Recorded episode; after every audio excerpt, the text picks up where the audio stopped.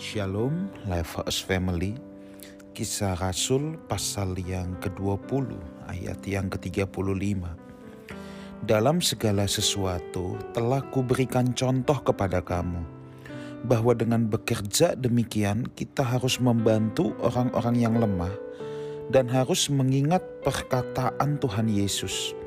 Sebab ia sendiri telah mengatakan adalah lebih berbahagia memberi daripada menerima.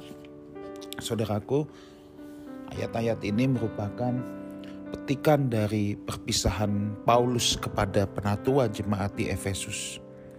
Kalau saudara melihat ayat selanjutnya, saudara ya, uh, mereka menangis ketika akan berpisah dengan Paulus di ayatnya yang ke-37. Bahkan Alkitab berkata mereka berulang-ulang kali mencium Paulus sebab mereka akan berpisah dengan Paulus. Yang menarik di sini saudaraku, Paulus berkata, "Aku telah memberi contoh kepadamu bahwa dengan bekerja demikian kita harus membantu orang-orang yang lemah." Dan di sini Paulus mengutip bahwa lebih berbahagia memberi daripada menerima. Saudaraku, sukacita sejati itu bukan berasal dari pujian yang kita terima dari orang lain.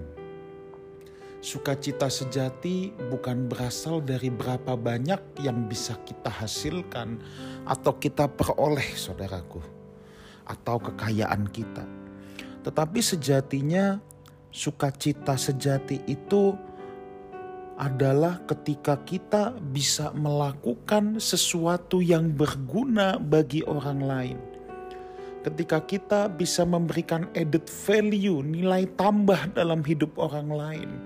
Itulah sukacita yang sejati. Jadi sukacita yang sejati di sini kalau kita lihat kenapa Paulus berkata lebih berbahagia memberi daripada menerima. Ini bukan soal memberinya saudara, tetapi Paulus katakan kami telah membantu orang-orang yang lemah. Paulus telah memberikan added value pada hidup orang lain. Paulus telah memberi contoh bagaimana melakukan sesuatu yang berguna. Nah, saudara, saya harap ini yang menjadi trigger dalam hati setiap kita bahwa seharusnya kita bisa merasakan sukacita tersendiri ketika kita bisa melakukan sesuatu yang berguna bagi hidup orang lain. Sebagai pemberita firman, maka sukacita terbesar saya adalah ketika saya mengetahui lewat firman yang dibagikan di Life House Family ini bahwa hidup saudara bisa berubah. Hidup saudara bisa semakin memuliakan Tuhan, bisa terus berjalan ke arah kerajaan terang. Maka itu sukacita yang melampaui sekalipun saya bisa bicara depan ribuan-ribuan orang. Saudaraku, sejatinya memang sukacita itu yang paling hakiki adalah ketika kita bisa berbuat sesuatu bagi hidup orang lain. Saya harap spirit ini, saudaraku, ya, spirit ini yang harus kita tanamkan. Inilah spirit pelayanan itu.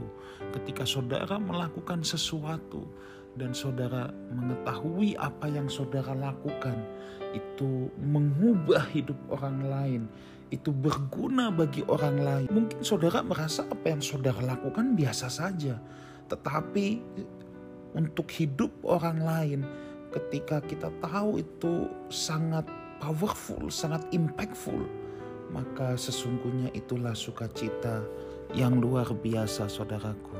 Ingat, kita harus senantiasa berusaha memberikan added value, nilai tambah untuk hidup orang lain. Orang yang berjumpa dengan kita, orang yang bersentuhan dengan kita, hidupnya harus semakin diberkati, hidupnya harus berubah ke arah yang lebih baik. Itulah yang disebut sebagai garam dan terang dunia, di mana orang berjumpa dengan hidup kita, orang boleh berjumpa dengan Kristus.